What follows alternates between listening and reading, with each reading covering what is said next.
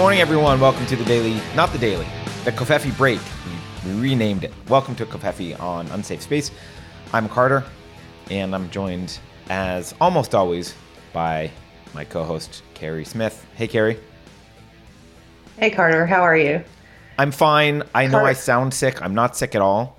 Uh, I was telling Keri I had bad allergies yesterday, and I was sneezing all day because I was in the garage working, and uh, I sound sick. I'm fine. I'm not sick. We've actually been in semi quarantine, so I can't possibly be sick. There's no way to get sick. Uh, so I'm fine. Uh, I do not have coronavirus people in chat. I am fine. I immediately said, "Are you sick?" I You know. said- You sound sick. I know. I'm not. I'm not sick. I'm fine. I just had like I was sneezing a lot and coughing a lot yesterday because of I didn't want to waste a mask in the garage, so I breathed in dust and crap all day, and then yeah, whatever. Uh, but I'm not sick. Uh, better. The- Uh, yeah. thank you to everyone who's joining us in chat. If it's your first time here, um, we are our channel is called Unsafe Space. You can follow us on unsafespace.com. We do um, a an intermittent show called Covfefe Break. And we do it live on Mondays and Fridays at this time. And uh, we do a series called Deprogrammed, which is about SJW ideology, which has a lot of great interviews with folks. If you guys haven't checked out Deprogrammed, you should definitely look into it. And then we do other off, you know, other one-off videos with interviews. Special. We did one on Carter did one on coronavirus. We also have a book club coming up. March 22nd is our next discussion. That'll be a Sunday at 7 p.m. Texas time. And the book that we're reading is Douglas Murray's The Madness of Crowds, which you can get at unsafespace.com on our book club page. There should be a link, an affiliate link. But we hope you'll join us. Oh, and we have a subscribe star if you want to donate financially. It's subscribestar.com and go to Unsafe Space. How was that, Carter? That was excellent, Keri. Uh, although Thanks. I think there's some suspicion that you're an imposter because you're hatless. Oh, oh, I, I missed that. And I'm on time. well, not too much. Don't worry. Uh, I don't know. I I uh, Keri, after I said I wasn't coming to visit you, they canceled South by Southwest. So I saw that. yeah, The city had to cancel it because the festival wasn't going to do it. The city had to step in and say, sorry, you're canceling it. Oh, is that what happened? Yeah, the city did. Yeah, the festival organizers sent out a email saying, you know, this is the first time it's been canceled in 30 something years or whatever. Like they didn't want they didn't want to do it. Yeah. Well, that's um, not surprising. Um, I'd have canceled because Hillary Clinton was headlining, but that's a separate issue. That was not, yeah. so, well, okay, so here's something about coronavirus. Okay. I went down a rabbit hole, a couple different news stories on Saturday. So things that I just hadn't been able to, I hadn't stayed caught up with and whatever. And there's a couple things I want to talk about. One, I did go down the coronavirus rabbit hole a bit. I didn't get panicked. I'm not panicked or anything. I think Mike Cernovich, if you guys don't follow Cernovich on Twitter, I think he's one of the best when it comes to talking about new developments with the virus, but also not being panicked. Um, he's He's pretty good. Yeah. them. He's pretty good, and um, so I was reading a lot of the articles that he had linked or different things he was tweeting, and uh, I saw the thing about Italy doing the quarantine of was it 16 million people Yeah, there's some 20 martial law happening in parts of Italy now. Yeah. in parts of Italy. Um, I saw that Germany's numbers had gone up to about 600, which isn't that many. Italy's Italy has more. Italy's like 5,000 or 6,000 or something confirmed cases. Um, so I kind of was following all that stuff, and then I I read some. Kiara actually in she may be in the chat. She posted some good advice on things that you might like supplies you might want to have just to be just so you have them right. Like Uh, wait, just you like mean sort of you mean Kiara Bickers? no Oh, okay. No, no, no, no, no, no, no, no, One of my friends. Oh, okay. Um, and so she, so the same way. This is Cernovich was talking about this. If you post about like being prepared the way Carter is or other people are, then people are like, "Oh, you're panicking." It's like, no, like you don't think your house is going to catch on fire, but you have fire insurance, right? Like you don't, you don't think your car is going to get stolen, but you lock your car. Um, and I thought those were good points. And so here's what's interesting to me. You had asked me if people in Texas were freaking out yet, and they're not. Um, you know, I had friends over for dinner last night. Like nobody's on lockdown or anything like that. But um, I did go to four different stores and could not. All the same things were completely cleaned out. All the zinc tablets are gone at every every store. Yep. All of the alcohol, um, all of the um, uh, hand sanitizers, all of the hand soaps. Um, it's the same like four things. You can't find them anywhere in town. And I live in a, I don't live in Austin proper, so I was a little surprised that there had been a run on all these things. But Yeah. anyway, I appreciate you saying like I, I I do think we need to draw a line between panic and preparedness, and I don't. I was thinking about the psychology of people that feel the need to tell people to not panic. Um, I don't know what psychology that is. Like the downside of quarantining is what you don't hang out in crowds for a few weeks, and like so you miss you miss a couple events. Like that's a small downside. Um, and I, there's this like I don't mind if people aren't in agreement with me about my level of concern over the virus. That's fine. We all have our own opinions. But it, the people that are like, stop telling people to panic. Stop like quoting numbers about this virus is not that's not telling people to panic. And people are one thing that's bothering me is people are using the death rate as a thing like oh the death rate's only blah blah blah. And first of all you don't know what the death rate is. Uh, if you actually look at the resolved cases either have that have been resolved because of death or have been resolved because they've been declared like the case is over and they've recovered. If you do the math on that the death rate's 6% um, so we don't actually know what the death rate is because the virus isn't over yet and I think I mentioned this on Friday when the World Health Organization guessed at the death, rate of SARS, they were off by a factor of three. It turned out to be about 10%, and they were guessing it was about three point something. So we don't actually know. Second, you don't have to die to be negatively impacted by this. This virus can leave you with permanent lung damage. I don't want permanent lung damage. Do you? I don't want to be in the recovered cases where I have permanent lung damage. Um, so there's this weird thing where if you say like, oh, we're like we're staying home, we're not going out in crowds, and like we're prepared to do that, and we've purchased all the stuff. There's people that think that you're a crazy panicker, and uh, I I think the only reason for that is complacency. I, I don't know. I don't I don't think I used this analogy before, Keri, but if you imagine if I did, stop me. It, can you imagine raising like generation after generation of mice and with like a uh, a plush toy cat and teaching them that the cat was not a threat. And then, you know, the fifth generation mouse comes along and a real cat comes along and that mouse is like, relax, everyone. It's not a threat. It's not a big deal. And it's like, yeah, I, I get that you've been in this environment where everything's safe for you all the freaking time and you never have to worry about anything. But that doesn't mean that black swan events don't come around where you should just take some ordinary precautions.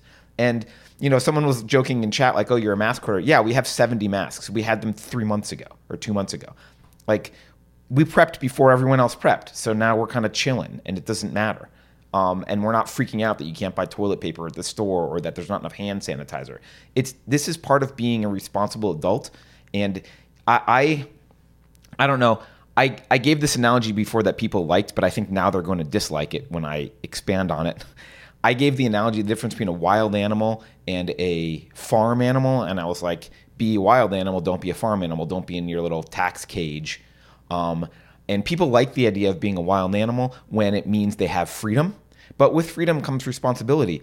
I don't. I'm not expecting the government to protect me from this. So if you want to be a wild animal, you also are vigilant against threats yourself. You don't wait for the city to tell you now it's time to quarantine. You don't wait for the government to do anything. You don't blame the government for not protecting you. You look out at the world, you look at the stats, you make your own decisions, and you take care of yourself and your family. That's part of being a wild animal. And uh, if you view yourself as an individualist, I'm not going to tell you what to do. Like you handle it however you want. I could be totally wrong, but um, it's not it's not the CDC's responsibility to save you from this. It's your responsibility to protect yourself from it, however you think that needs to be done. That's the end of my rant. Sorry, Keri. Keith the Hat Guy says he prepared by picking up five boxes of 223. Only five boxes, Keith?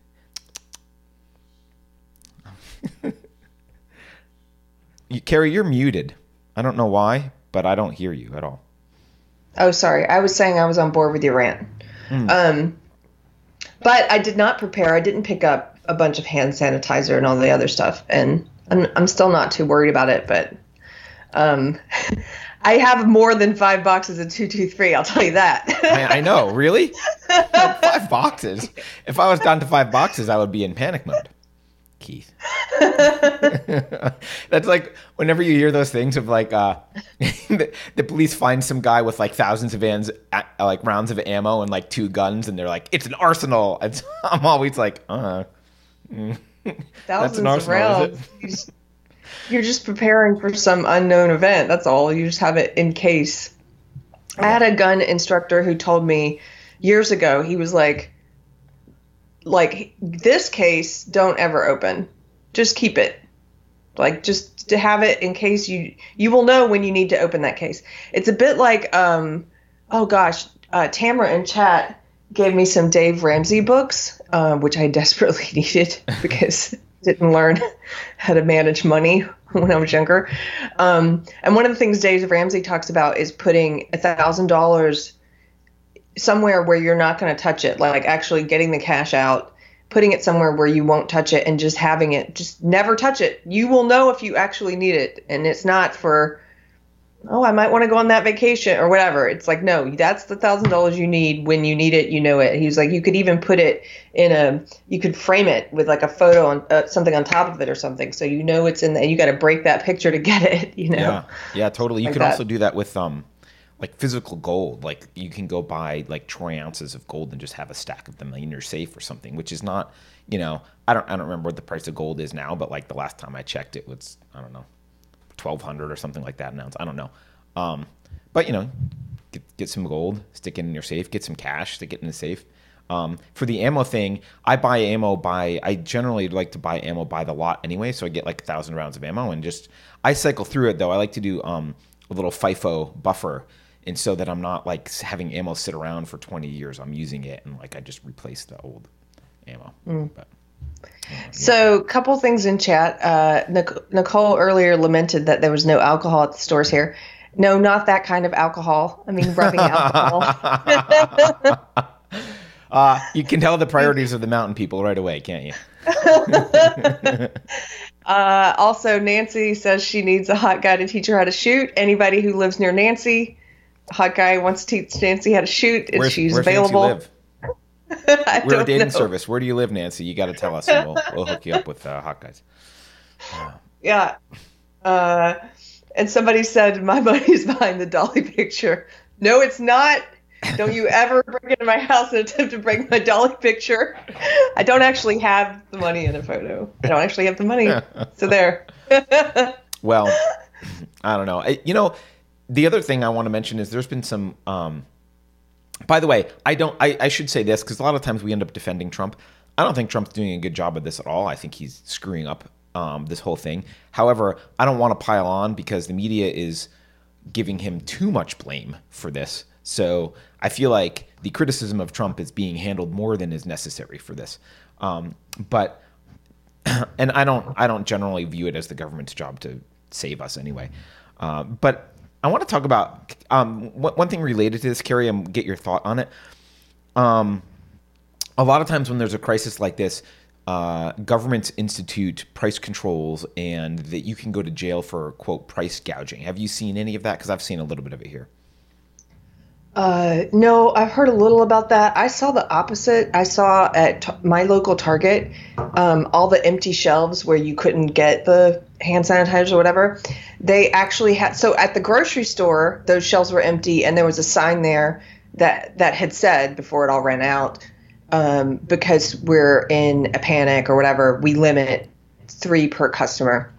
Target had the opposite sign. Target said it was something like flu move or something and it said buy three or more and get such and such percent off Uh, go Target. Go Target. target Well- They're just taking it I, I just want to make a case for um, I want to make a case against uh, governments coming in and fixing prices in crisis like this. People will complain that like um, you know I've seen. I saw a picture today of hand sanitizer, like a bottle, like a you know, it was a big bottle, it's like this, right?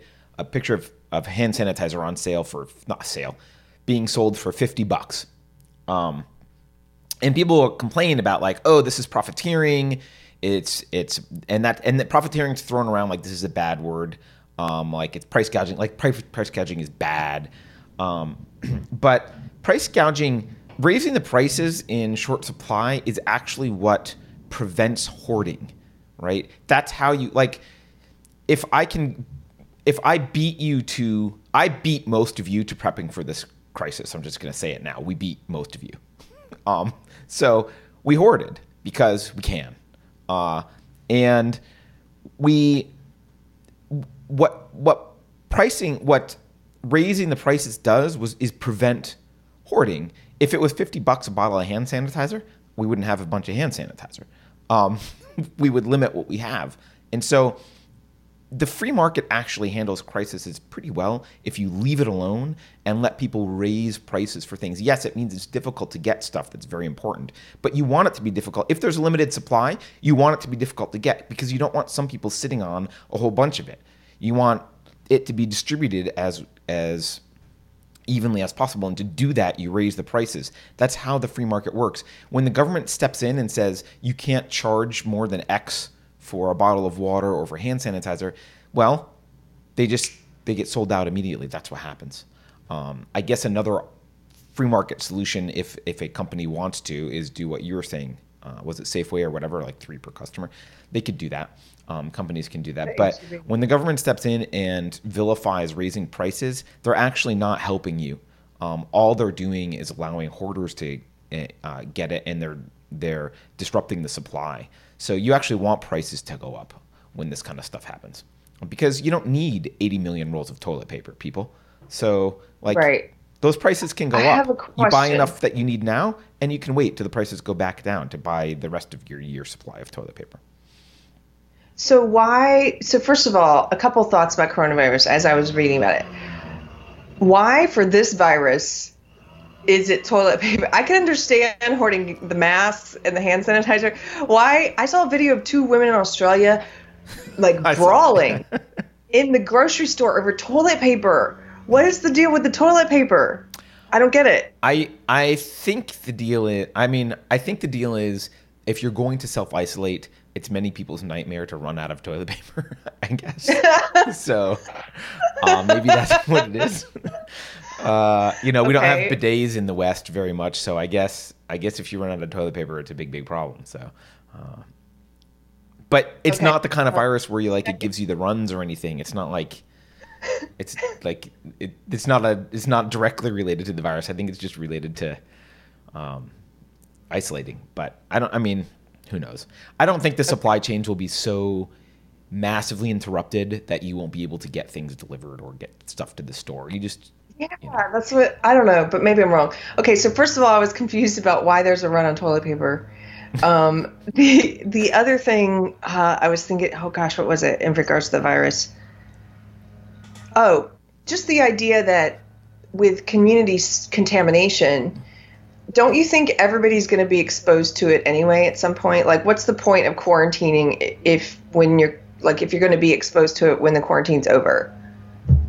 Oh well, I think the idea is that uh, it dies down before you unquarantine, right? I mean, um, we saw in China, for example, that China had a predictably authoritarian response to the coronavirus in every way, including censorship, and but also including like locking people in their apartment buildings.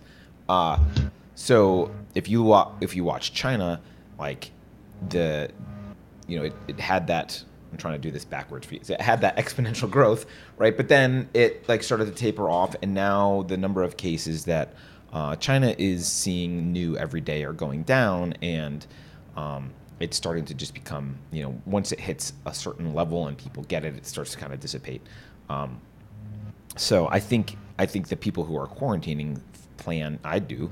We we plan to like just hang out long enough for it to be kind of going down again and not really in the not being passed around by the community as much anymore and like and then then it kind of goes away it might behave like SARS right Star, SARS magically I'm, I'm saying magically in quotes, but only kind of half uh, in jest. SARS went away magically in April. They don't know why. They they thought maybe it was temperature, but that's not really a great explanation because Singapore has constant temperature all year round, and it was in Singapore and went away in April. So it's not clear, but at some point uh, the virus went away. So um, and I think, you know, uh, I think at some point that it, that may happen to the coronavirus. Um, it might be that the coronavirus is the thing that we end up having to live with, and at that point, you know, eventually I've got to come out of quarantine and deal with the reality of like this is just going to stick around.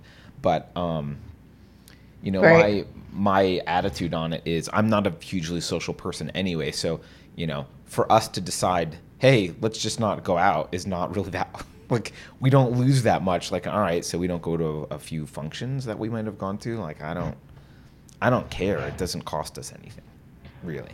So. Um, okay. Well, thank you, Nicole, for, for she gave us a super chat so we can each buy ten squares of toilet paper. thank you, Nicole. Ten thank squares of the, toilet paper each. thank you. Um, can we move on to the second topic I wanted to hit? Yeah, I don't want to talk about coronavirus all day either. So. Okay. Okay. So, uh, a few days ago, not that long ago, like less than a week ago, I was saying to someone how funny the campaign was going to be, the debates were going to be between Biden and Trump.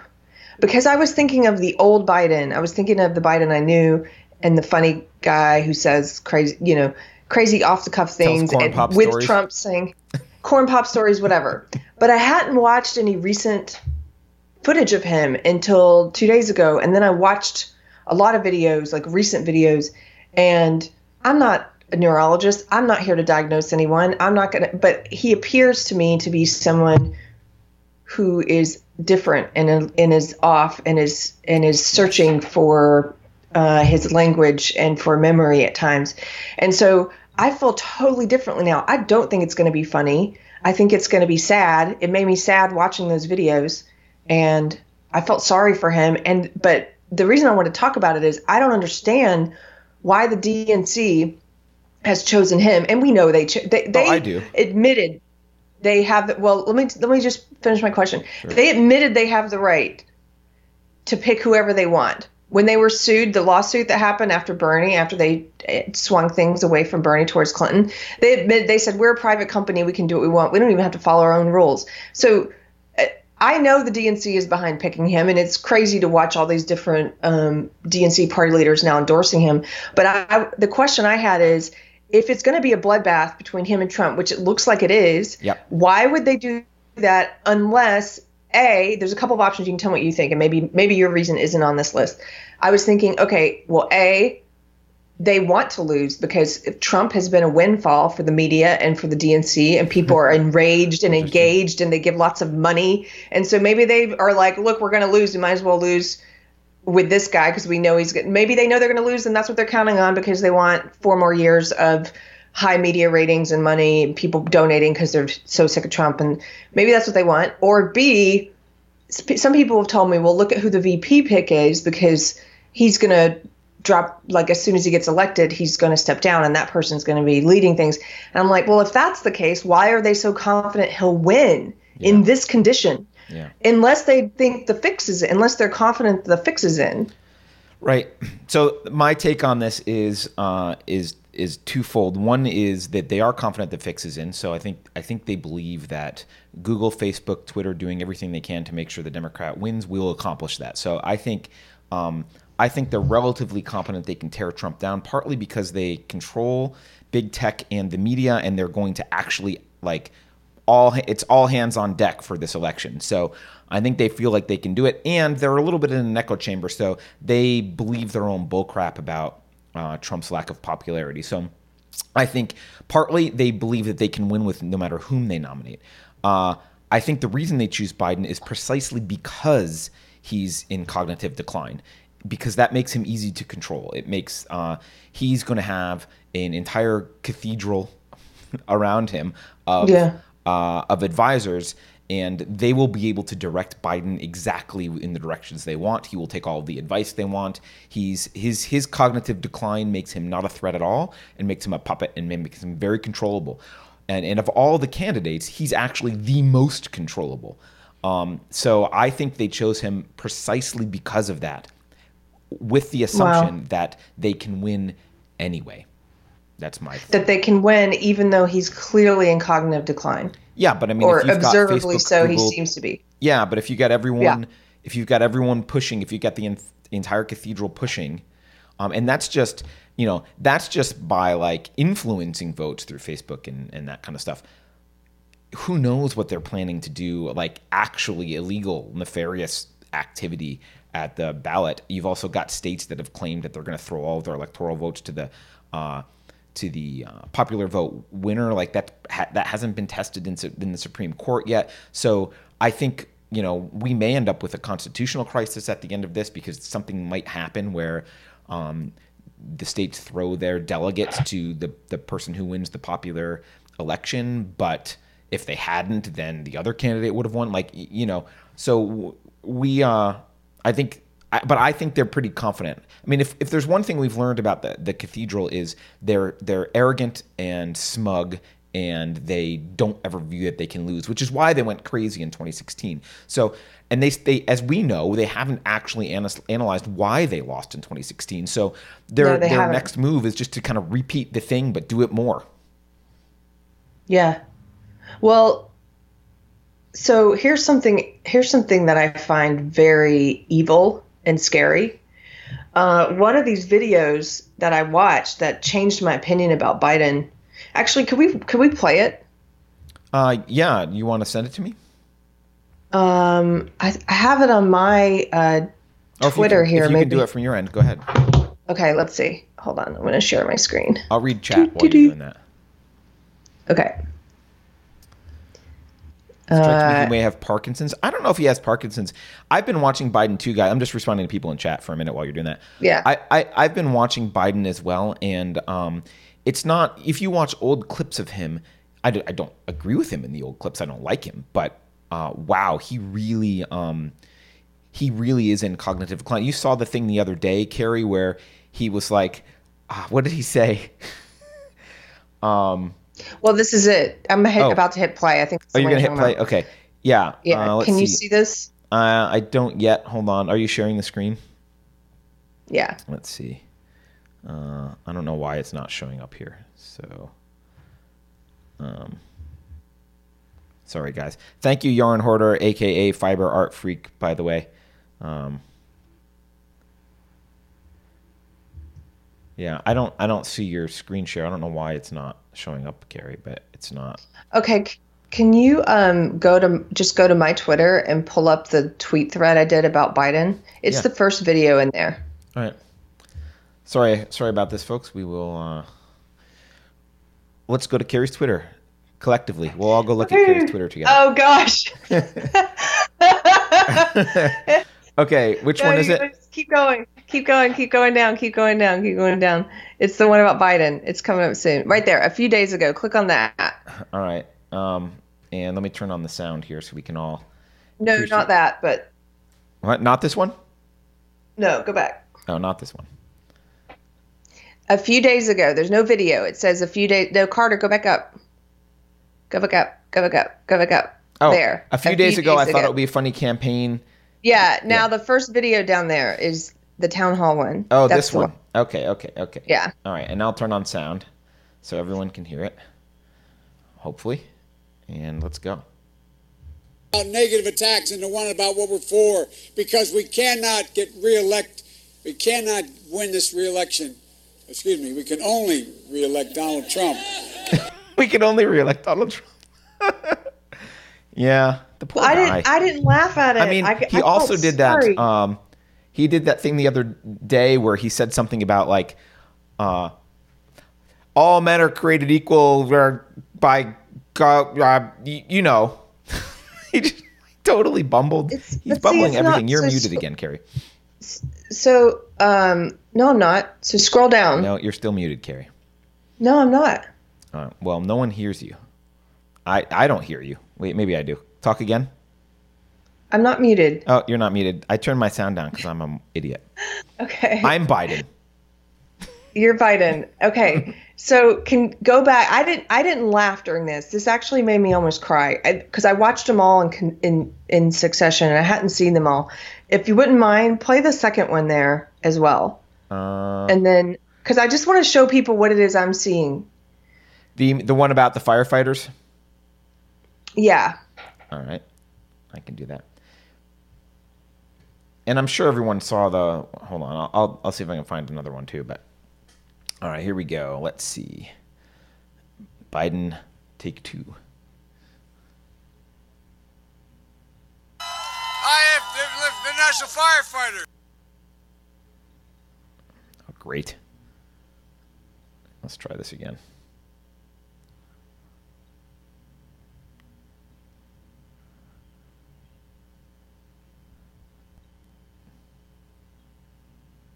Firefighters.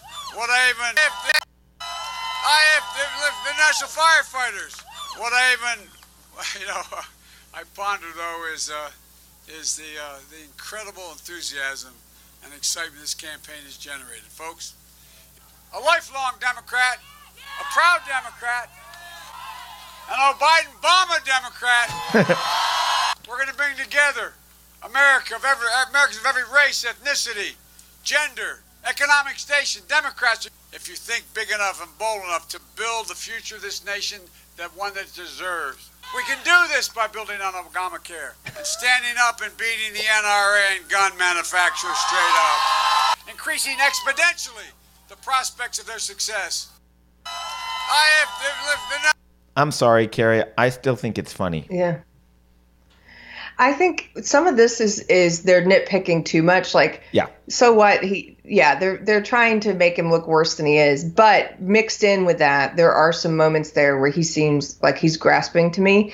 And then we don't have to play all of them, but there's a really effective ad that Trump is running now, um, where he's pulled together a lot of these moments and spliced them together with the Blue Cathedral, with the media, and with people like Cory Booker um, talking about Biden's cognitive decline, and it's really effective. And I just once I saw that ad, I was like, he's law, like he can't, he can't. And I saw him trying to explain it in that the fourth video I posted. He was trying to explain it to a reporter, and in the course of explaining it, he was calling it stuttering, which it's not stuttering. He was calling it stuttering, and in the course of doing it, he lost his train of thought. Yeah. Yeah, like totally. in the course of explaining losing his train of thought he lost his train of thought. And so i just i left i i left i walked away from these videos. By the way i do want to make one note. Dr k said in the chat that there was more to that video at the end that helped it make sense where he said we can only she says there was more to that sentence like we can only reelect trump if blah blah blah something that made more sense well if that's the case then uh, i want to see the rest of it then, then it would make more sense and they, it's been selectively edited at that point so it makes him look really bad Yeah. but either way he's still like grabbing for what he's trying to say there and Yeah. it's Yeah. just something i did i hadn't seen from the old joe like this kind of trying to find his train of thought again and and it made me feel sorry for him and i felt like they're putting him in this position if he were my dad like i wouldn't want him in the public eye being going into something that looks like he's like a sacrificial lamb to slaughter Yeah, no, I, I, I what I totally agree. I do think the particular video that you just showed there, I think there was plenty taken out of context there. So, and there, Mm-hmm. and granted, there are going to be people on the right who try and nitpick everything he says about like and, and and claim that it shows that he has dementia. Honestly, though, Keri, I really this is the one that got me the most, and I just want to play it because it like this one, I just don't, I just don't understand what's going on here. Hold on. oh the sounds No, sorry. Yeah, I, knew, I realized the sound's down. Sorry, but sorry, everyone. This is what you get with live shows. Okay, here we go. We hold these truths to be self-evident. All men and women created by go. You know the you know the thing. We hold these. I mean, uh, that's pretty bad. The the thing, the, the other thing that's interesting though is that um, I think uh, it's not just that he's he's fading here. It's that the cathedral is is claiming that saying that he's having trouble is now a uh, Russian uh, propaganda.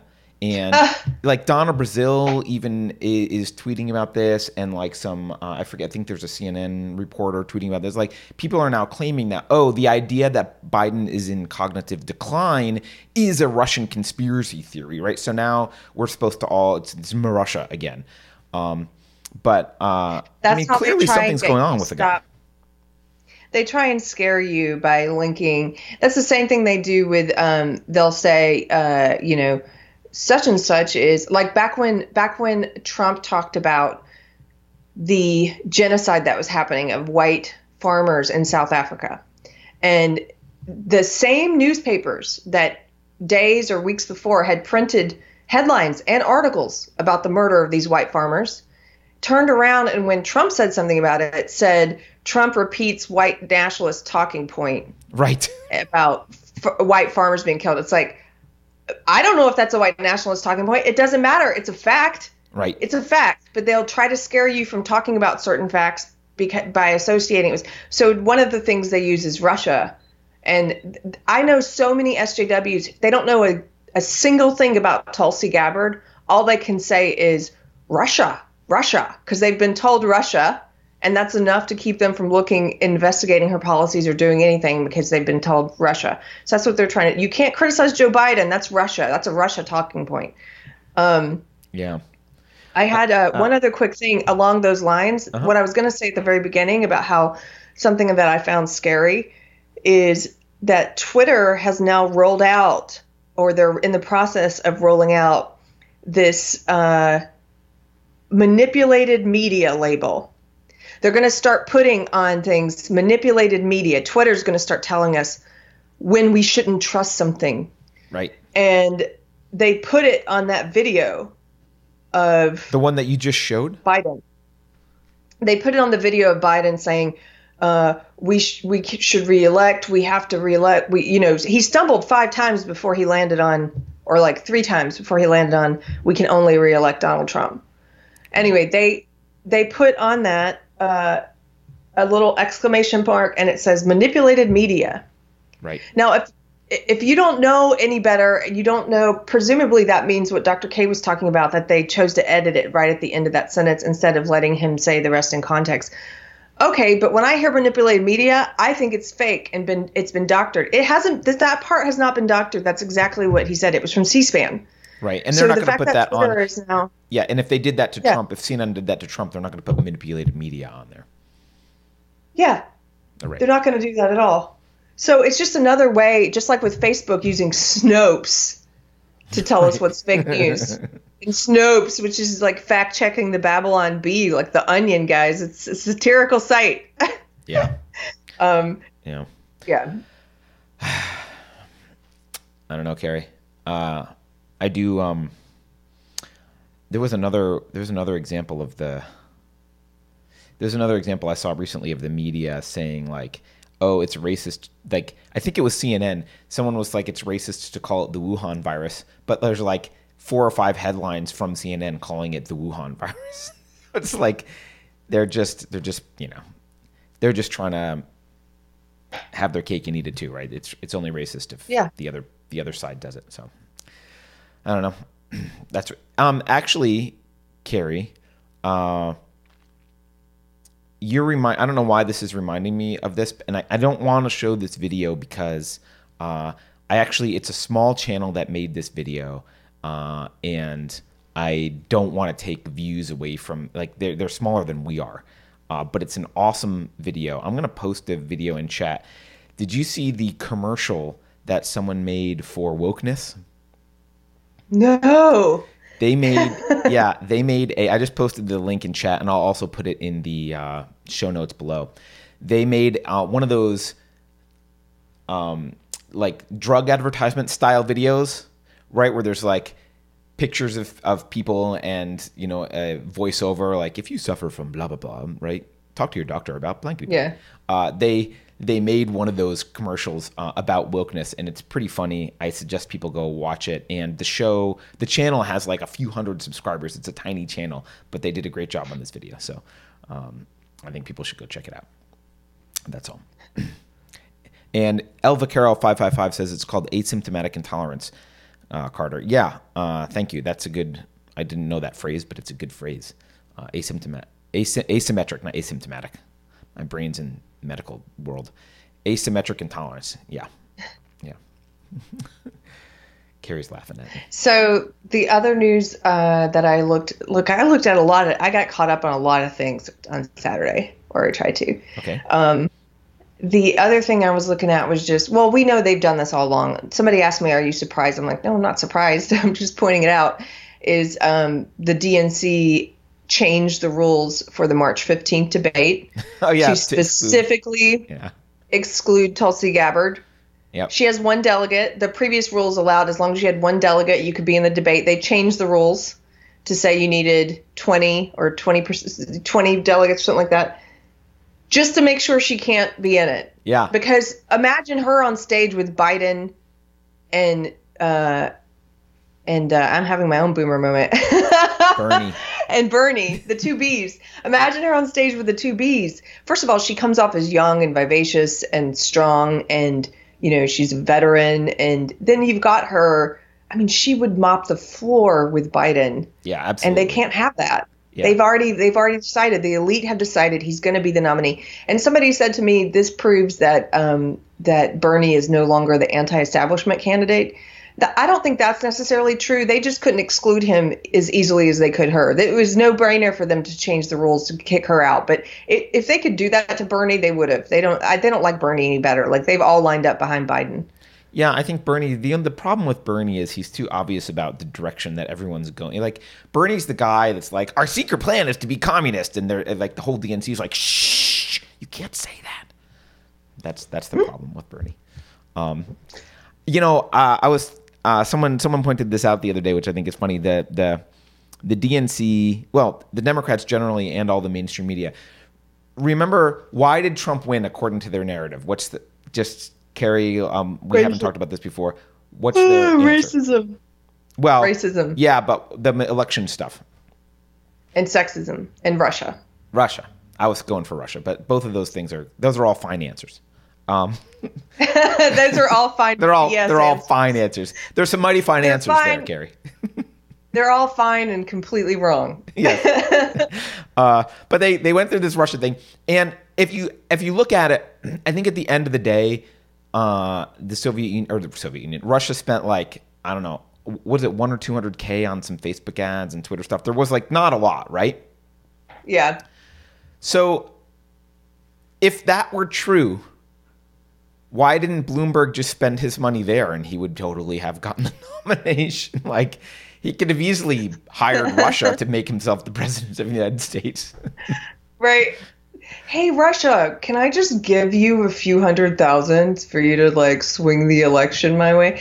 By the way, they don't look at all the money that Google, you were talking about Google and Facebook and how they're trying to swing the election. They don't look at all of that's an incredible amount of money compared to what Russia spent, and they completely ignore it. This guy, we've talked about him before. We did an episode on him, but if you guys haven't seen this guy, Dr. Robert Epstein, he has an unfortunate last name. Um, Yeah. Dr. Robert Epstein testified before Congress, and you can watch the testimony. And he says he is a lifetime Democrat. He voted for Hillary Clinton, but his field of study is how these social media companies influence elections. And he's like, they easily swung, what do you say, 10 million votes? I think he said, yeah, up to 10. At point- least. Yeah, it was like between 2 Yeah. and 10 or something. Uh, yeah, I don't remember. We can, I'll link Yeah. to the, we have a video about this, right? Yeah, we did a video about him, and he's amazing. And he also he he talked about how in 2020 they're gearing up to make sure they don't fail this time. And and he gave examples of how if they wanted to, like Facebook can say, "Oh, she has two delegates." Gurman says she has two delegates. Tulsi, sorry, correction. Either way, they've excluded her. They made it higher than the number of delegates she has.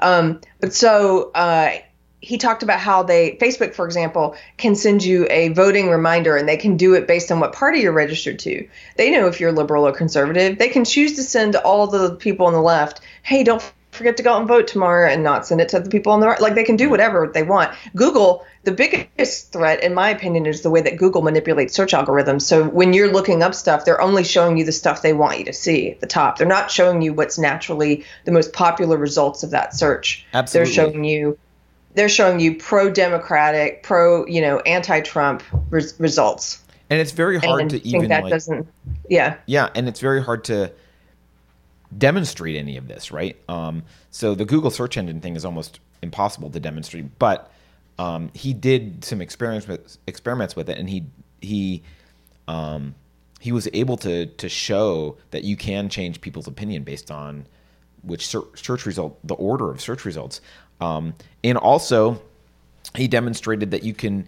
Uh, and actually, Facebook already tested this. They can increase voter turnout in an area by reminding people on the day of voting to go vote. Um, but imagine like if they were to just pick areas that were predominantly Democrat rather than predominantly Republican and remind those people, that would have a massive impact on uh, the election. And there's no real way you could tell, right? They could just be like, well, you know, we we we reminded some people and unless you're screenshotting every little district in the entire country constantly and I mean, it'd be pretty hard to make a case against Facebook. You wouldn't, you wouldn't know. You would never really know. And one of his points was that they could do this, not just that they could do this, but that they could do this, and there's no accountability. Like we won't know if they do this. Yeah, we won't know. And no, and none of these people who are the media people who've pushed the fake Russia narrative on us, none of them talk about this. They completely ignore it. In fact, they do the opposite. They try and get the videos about this scrubbed. Project Veritas did a hidden camera video with a Google executive. So she's in charge of developing algorithms and machine learning, right? Jen Gapay, I think is her name, G A P A I. They did a hidden camera video, and they have her on camera saying that Google thinks it's their responsibility to make sure Trump doesn't get reelected in 2020.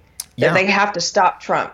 That Google views this as their responsibility, and that's why. And she's head of the algorithm. They're teaching the algorithms what they need to know to make sure Trump doesn't get elected, and that's why even as much as she says on, even as much as she likes Elizabeth Warren, she she didn't support Warren talking about busting up the social media um, conglomerates because you a small company can't handle this responsibility of preventing a Trump situation. She says the way that we at Google can.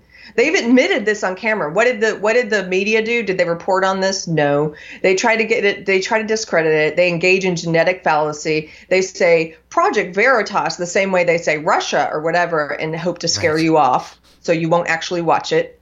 They say project, I, and, and it works. I see idiots. I'm going to use that word. I see idiots on on social media all the time. If you share that video, they won't even watch it. She's on camera. Her words are not manipulated.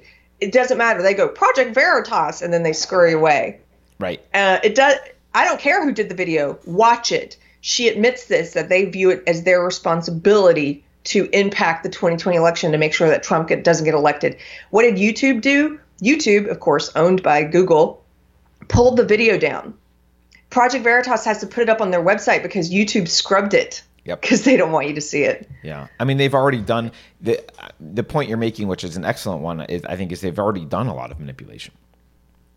And They've already done a hell of a lot, and they've gotten away with it, and they'll continue to get away with it. I mean, just go back to the, remember the Google All Hands meeting, the famous All Hands meeting after the election in 2016. It was very clear uh, what the company's goals were for the next election, and they've had four years to be working on that, and of course they are.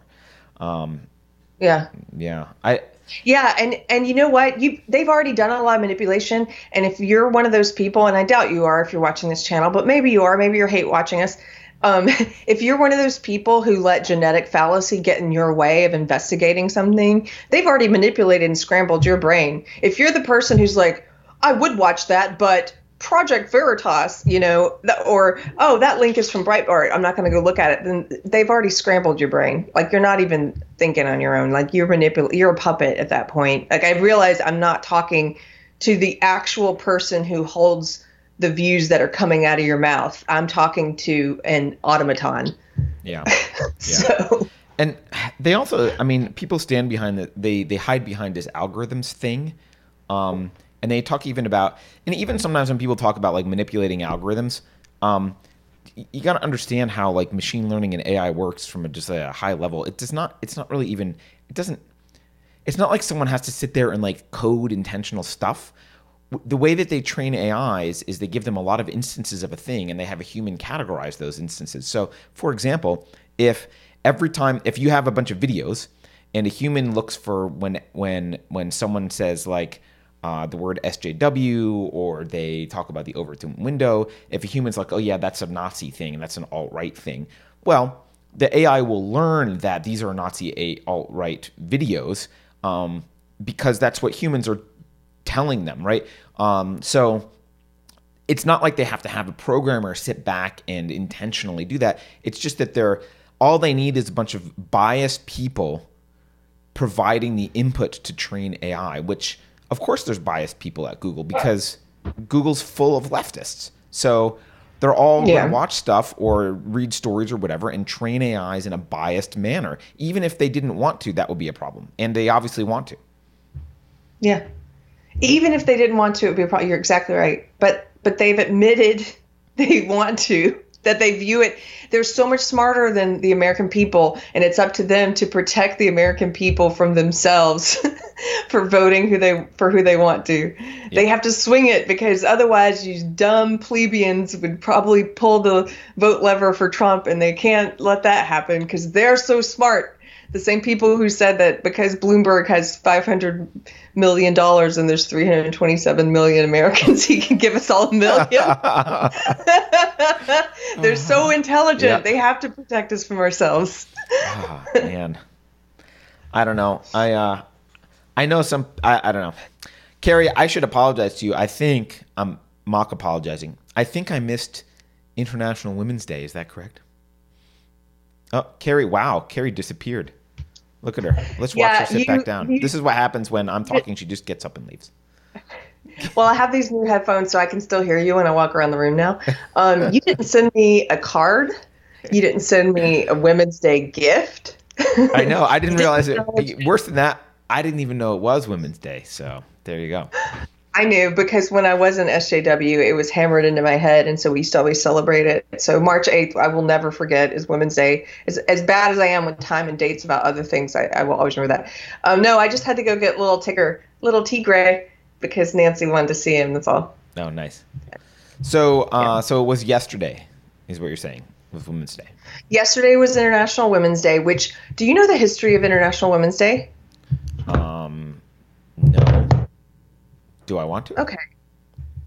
Yeah, I think you might be. I was very interested to learn this, and I think you might be as well. Okay. Um, I have uh, my friend April Rose, who we've Oh, yeah. had on the show before. We've interviewed her on Deprogrammed, um, who's a libertarian and just a really interesting, uh, has a lot of interesting things to say about about SJW ideology and mental illness.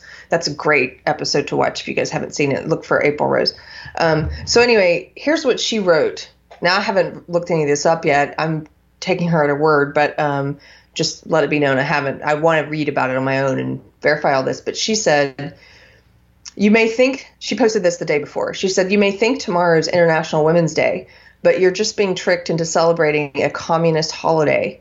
March 8th is actually the 103rd anniversary of the Russian Bolshevik Revolution, which involved some women protesters and would go on to kill 20 million people. Because some women were involved in the revolution, people twisted it into being, quote, a woman's empowerment thing, end quote. But it wasn't. Why don't we celebrate actually heroic women? Maybe pick the first recorded date of women's suffrage? New Zealand was the first country to give women the vote, September 19th in 1893. Uh, or we could pick Susan B. Anthony's birthday, February 15th in 1820. We could do a lot better here. So she's just pointing out the date, March 8th, she says was chosen because it was the 103rd anniversary of the Russian Bolshevik Revolution, which I had never heard that before. I didn't know that either. Um, and it makes sense because it's not really about women, is it? It's about uh, it's what it's about what it's always about, which is tearing down the West. So, uh, someone on chat, Herman Menderchuk in chat says, "There's no such thing as women anyway." The UN tweet spelled it W O M X N. So the UN, the UN didn't use the word women Oh. or women. Yeah, I also saw the UN they they won't use women. They're using women or whatever Right. with the X.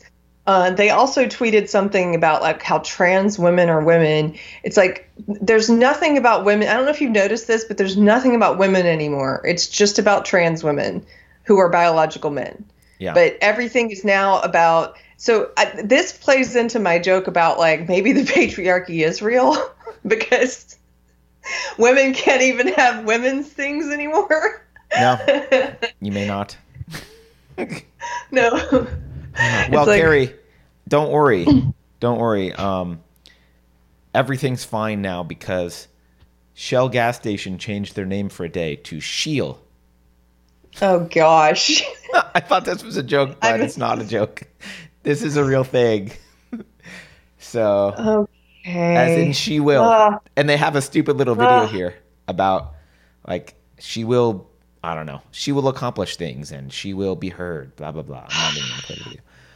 I'm so tired of this pandering, guys. I'm so tired of it. Are other women sick of this? I'm just I'm just tired of it.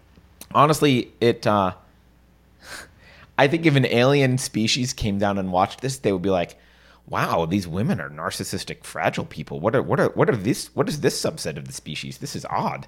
They have to be pandered to like- constantly."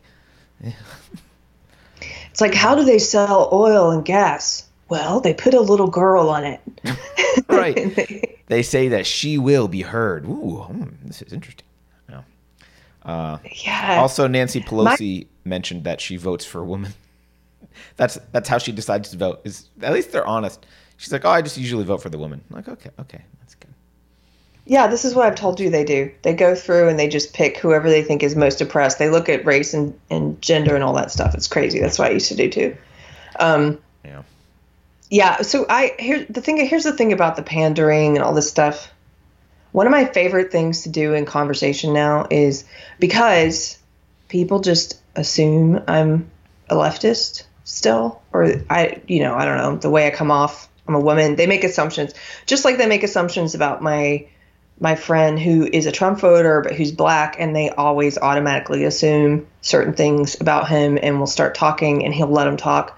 I think that's, That's by the way, I think that's a leftist uh, thing generally. My experience is that leftists always assume you're on their side by default, and people on the right don't. Yeah. that. It's a, it's just a thing. Yeah. I don't know why. So my favorite thing is when I it's a guy, it's- when it's a man, and he automatically assumes those things about me. Especially when, like the other night, I was telling you this guy was talking about how feminism and the oppression of women. I'm just like, tell me more. Like I just want to hear them Right. say it, see what they'll say. Yeah.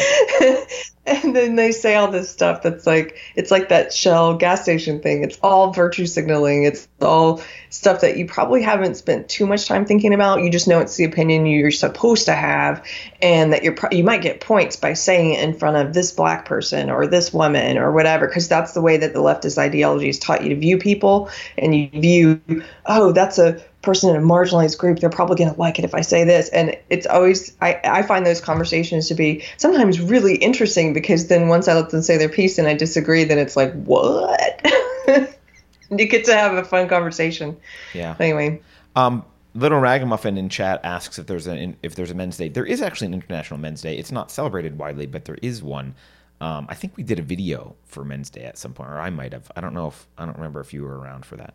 But uh, yeah, there is. There is. Oh, Maria Tuscan knows when it is. Go Maria. She says it's November nineteenth. So there you go. Remember, remember the nineteenth of November. there, there you go. Um, yeah, I don't know, Keri. I, the, the the interesting oh thing i'm about going to say go ahead. Well, a couple things since Maria's in chat and so is Little Ragamuffin. If you guys have anything you want us to talk about or anything you want us to promote, let us know. Um, Maria has uh, a lot of the new polarized knits. She did a whole second run of them coming out. I know she opened up pre-orders. They may be closed again because I know she got so many that she had carpal tunnel and has to wear a wrist brace now because she was working on so She's much yarn. She's sacrificing herself for the cause. yeah. Uh, so if so, anyway, you can visit Tuscan Knits and get her polarized yarn sets with names like uh, from the SJW Bingo names like um, emotional emotional labor, um, sitting in my discomfort, woke, purity spiral, stuff like that.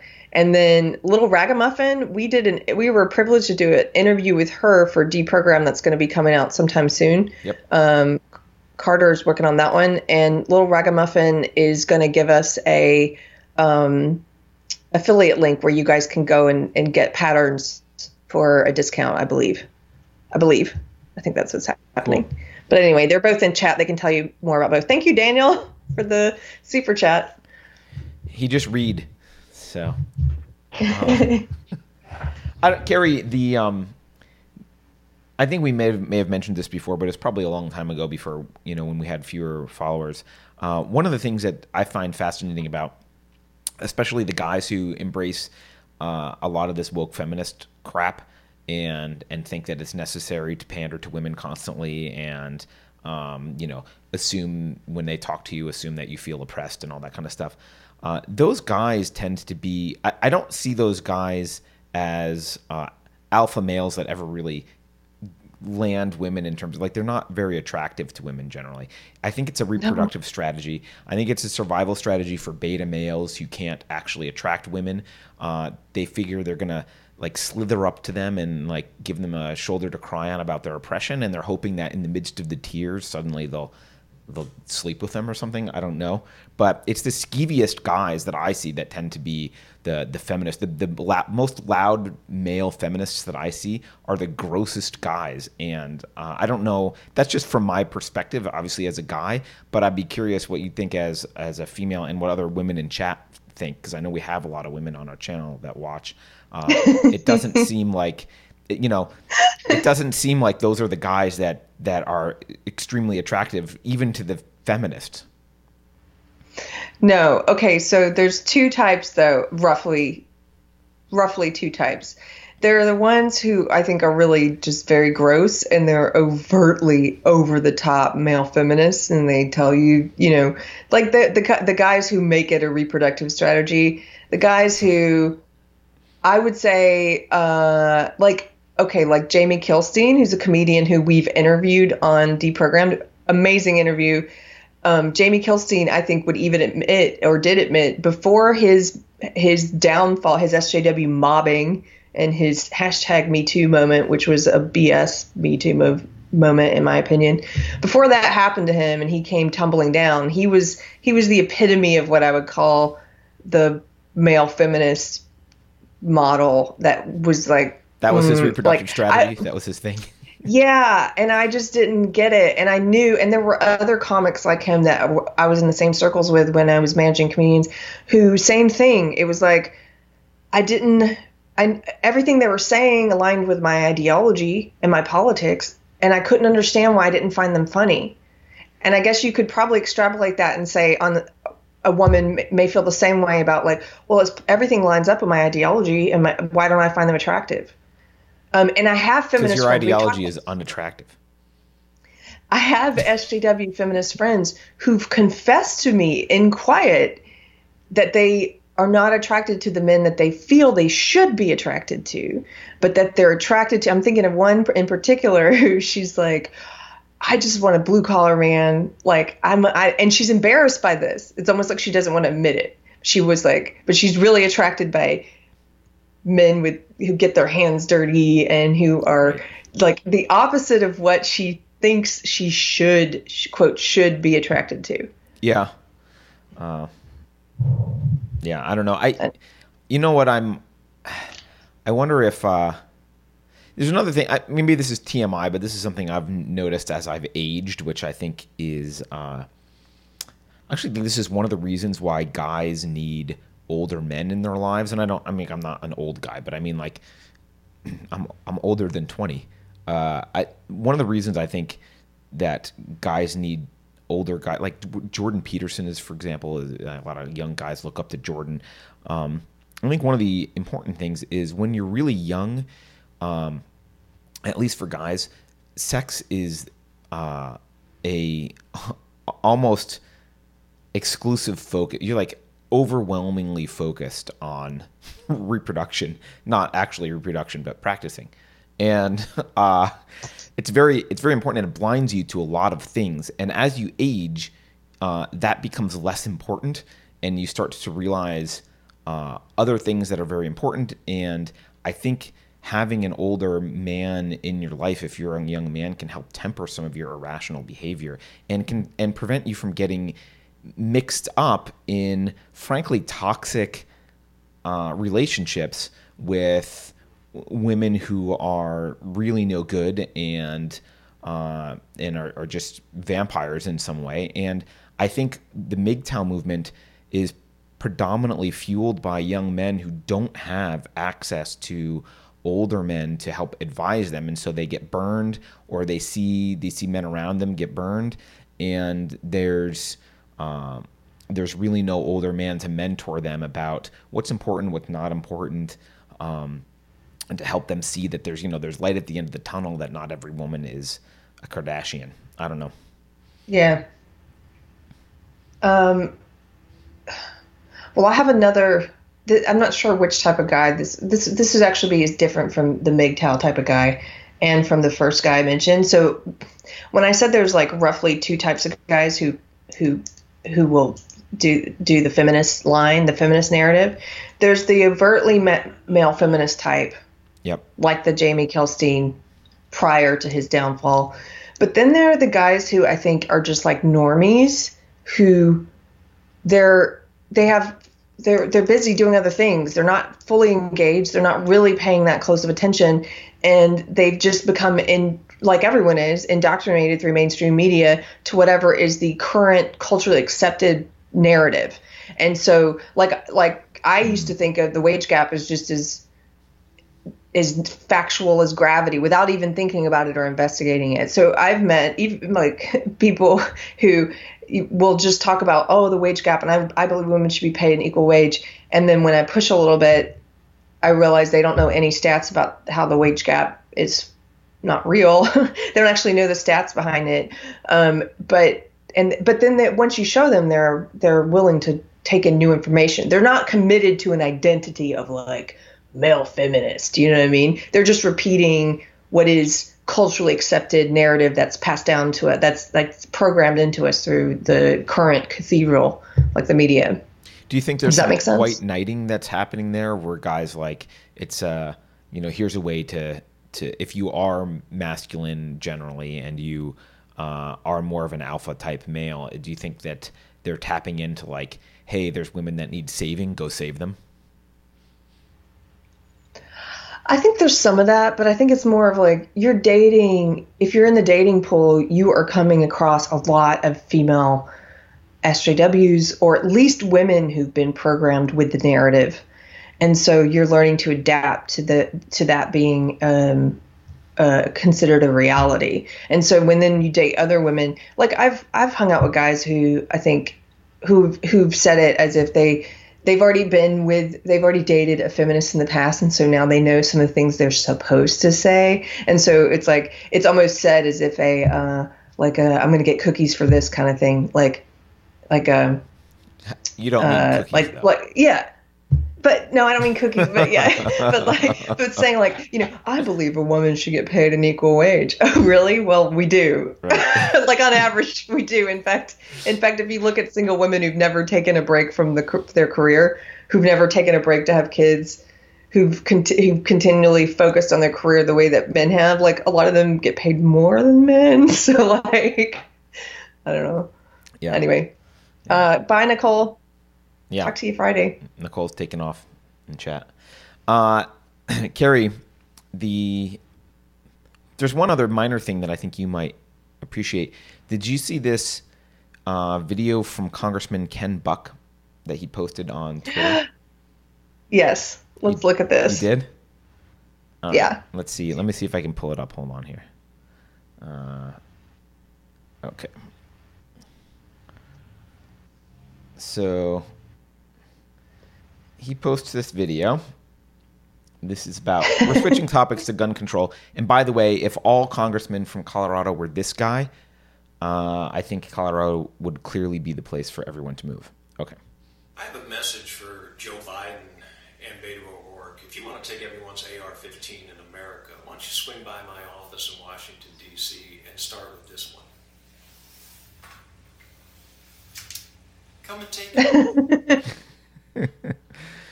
was pretty good. Makes me makes me want to So vote for him. here's his rifle has all that like uh, custom coating American flag decal on it. Yeah. I was joking that it's like camo, but it helps you blend in with other patriots. Like if you have like all the flags. Sorry, I made myself cough.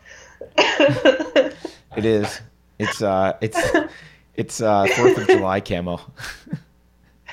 Fourth of July camo. like you put the fourth, you put the flag stuff on there, and then you go stand with like some other MAGA people, and nobody will sue you. yeah. but this this video is now being taken by the left as evidence. They're they're claiming that he's threatening people. Um, and What? Yeah, and then it's amazing to me how, you know, someone threatens to take your stuff. You say, "Come try," and you're the one who's the th- making the threat. That's Really? Yeah, Yeah. exactly. yeah.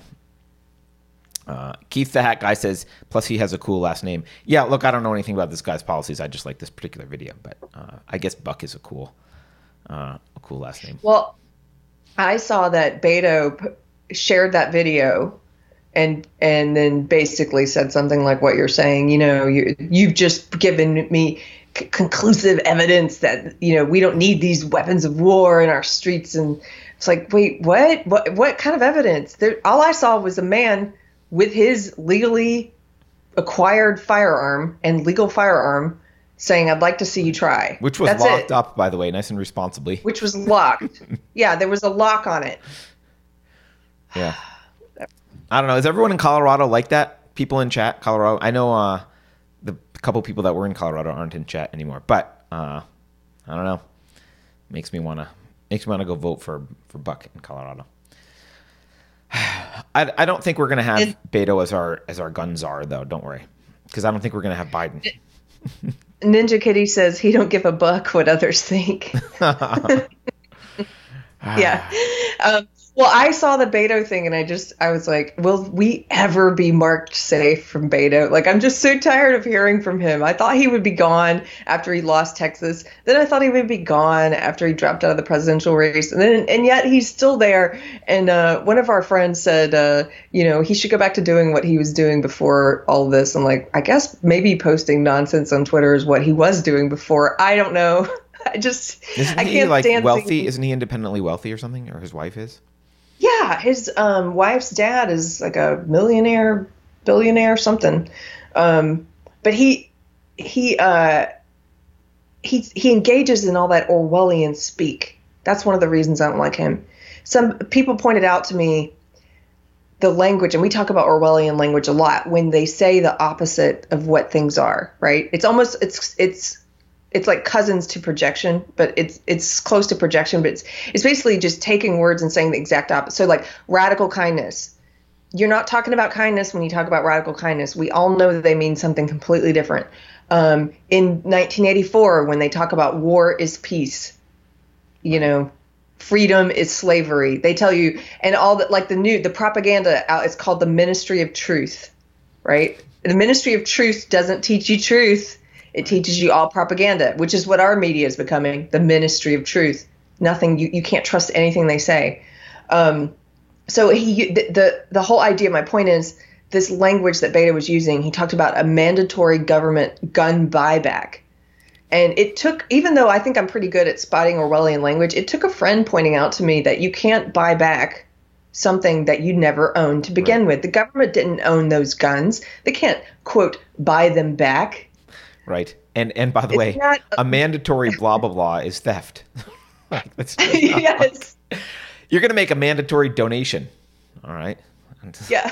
You're going to make a mandatory donation. My hand's in your pocket because it's you're Yeah. mandatorily. That's You're mandatory. It's donating. You're do, but you're donating it. right. Yeah, it's a mandatory buyback. I yeah slash theft. That's where we are. Yeah. Keri, I have a little bit of good news. Did you see this?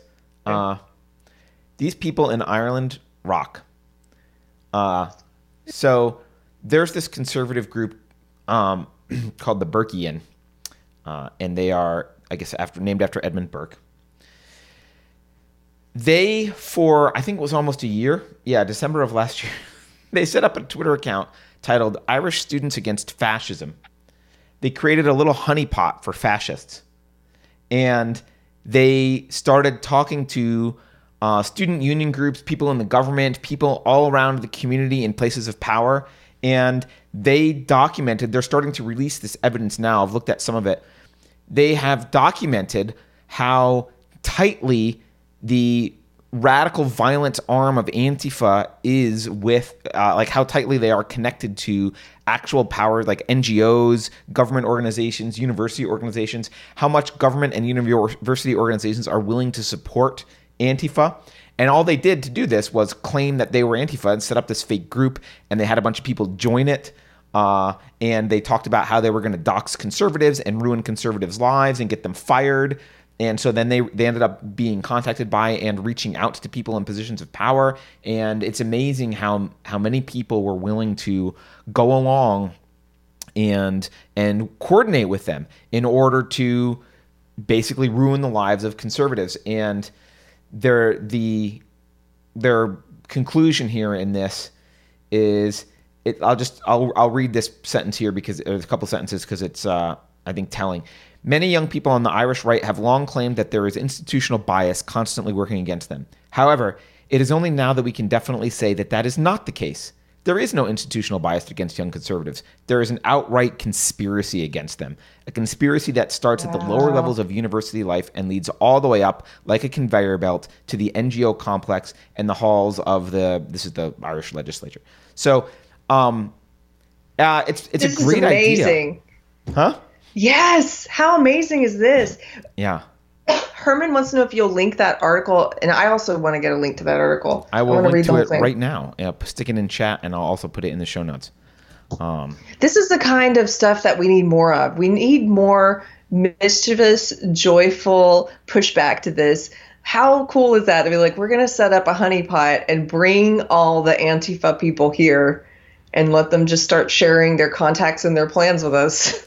Yeah, and, and demonstrate that they uh, you know, ba- basically they were saying, "Hey, we want to we want to do these things against conservatives," and then get seeing how many people were on board with that, and how how many people in positions of authority were willing to work with what they thought was Antifa planning to do some pretty horrible things.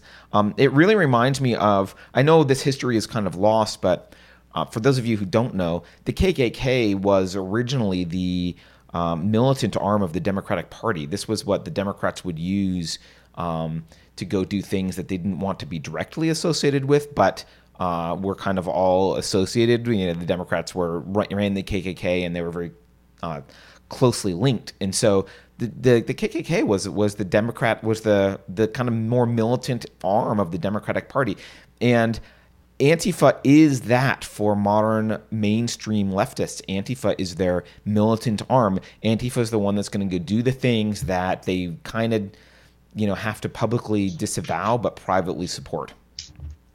Yeah. Yeah, but sometimes they outright support it. Sometimes remember uh, Eric Holder? Was it Eric? No, it was. Uh, who was the, Eric who was Holder the Democrat? the, the Antifa handbook for a picture and, and was it him? It. Yeah. It was the DNC guy, and he he he took a photo. I'm I'm not sure if it was Eric. I think I'm confusing with someone else. He oh, took a photo of himself with the Antifa handbook, like Carter's saying, and posted it. And this is like, oh, you're a DNC official. It, w- it would be like, can you imagine any politician posing with like a, like, you know, here I am with the, does the KKK have a handbook? I don't know, but it's like, Who knows? it's the same Probably. thing. it's the same thing. Oh, they said it was Holder. It was Eric Holder. Yeah. So, I don't know. I, I, I liked that article because uh, I like the idea that this is something that organizations could do. If if you're a conservative uh, on campus, or even you don't have to be conservative, if you're just against uh, the kind of violence uh, that and and fascism that Antifa represents, uh, ironically, this is a great this is a great thing for your school to your organization to do. Uh, I think it's I think it's a great idea. I don't know if they'll catch on to it and wisen up, but that you know these these I, I I'll say this as someone in the Bay Area. These organizations operate in plain sight. Uh, everyone knows that it's kind of it was kind of common knowledge that Antifa's around and at least given implicit, maybe tacit support, but sometimes explicit support by people in power. It's just it's not one of those things that's super easy to prove if you don't do the work to go and to do this, and it's hard to actually infiltrate. But a honeypot is a great idea. So.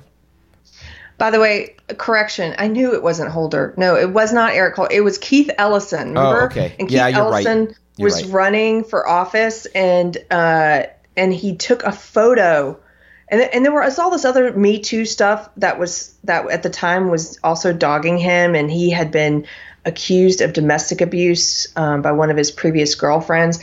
This is him. This is the DNC chair, Keith Ellison, posing for a Twitter photo with the Antifa handbook. Yeah. like proud. Yeah. Anyway, okay. Someone someone in chat suggests the book club reading be the Antifa handbook. I've already read it once. I don't really feel like reading it again. I don't. I Keri and I talked about this before. Uh, it's because someone mentioned uh, the White Fragility Robin DeAngelis book. I I want the book club to be fun.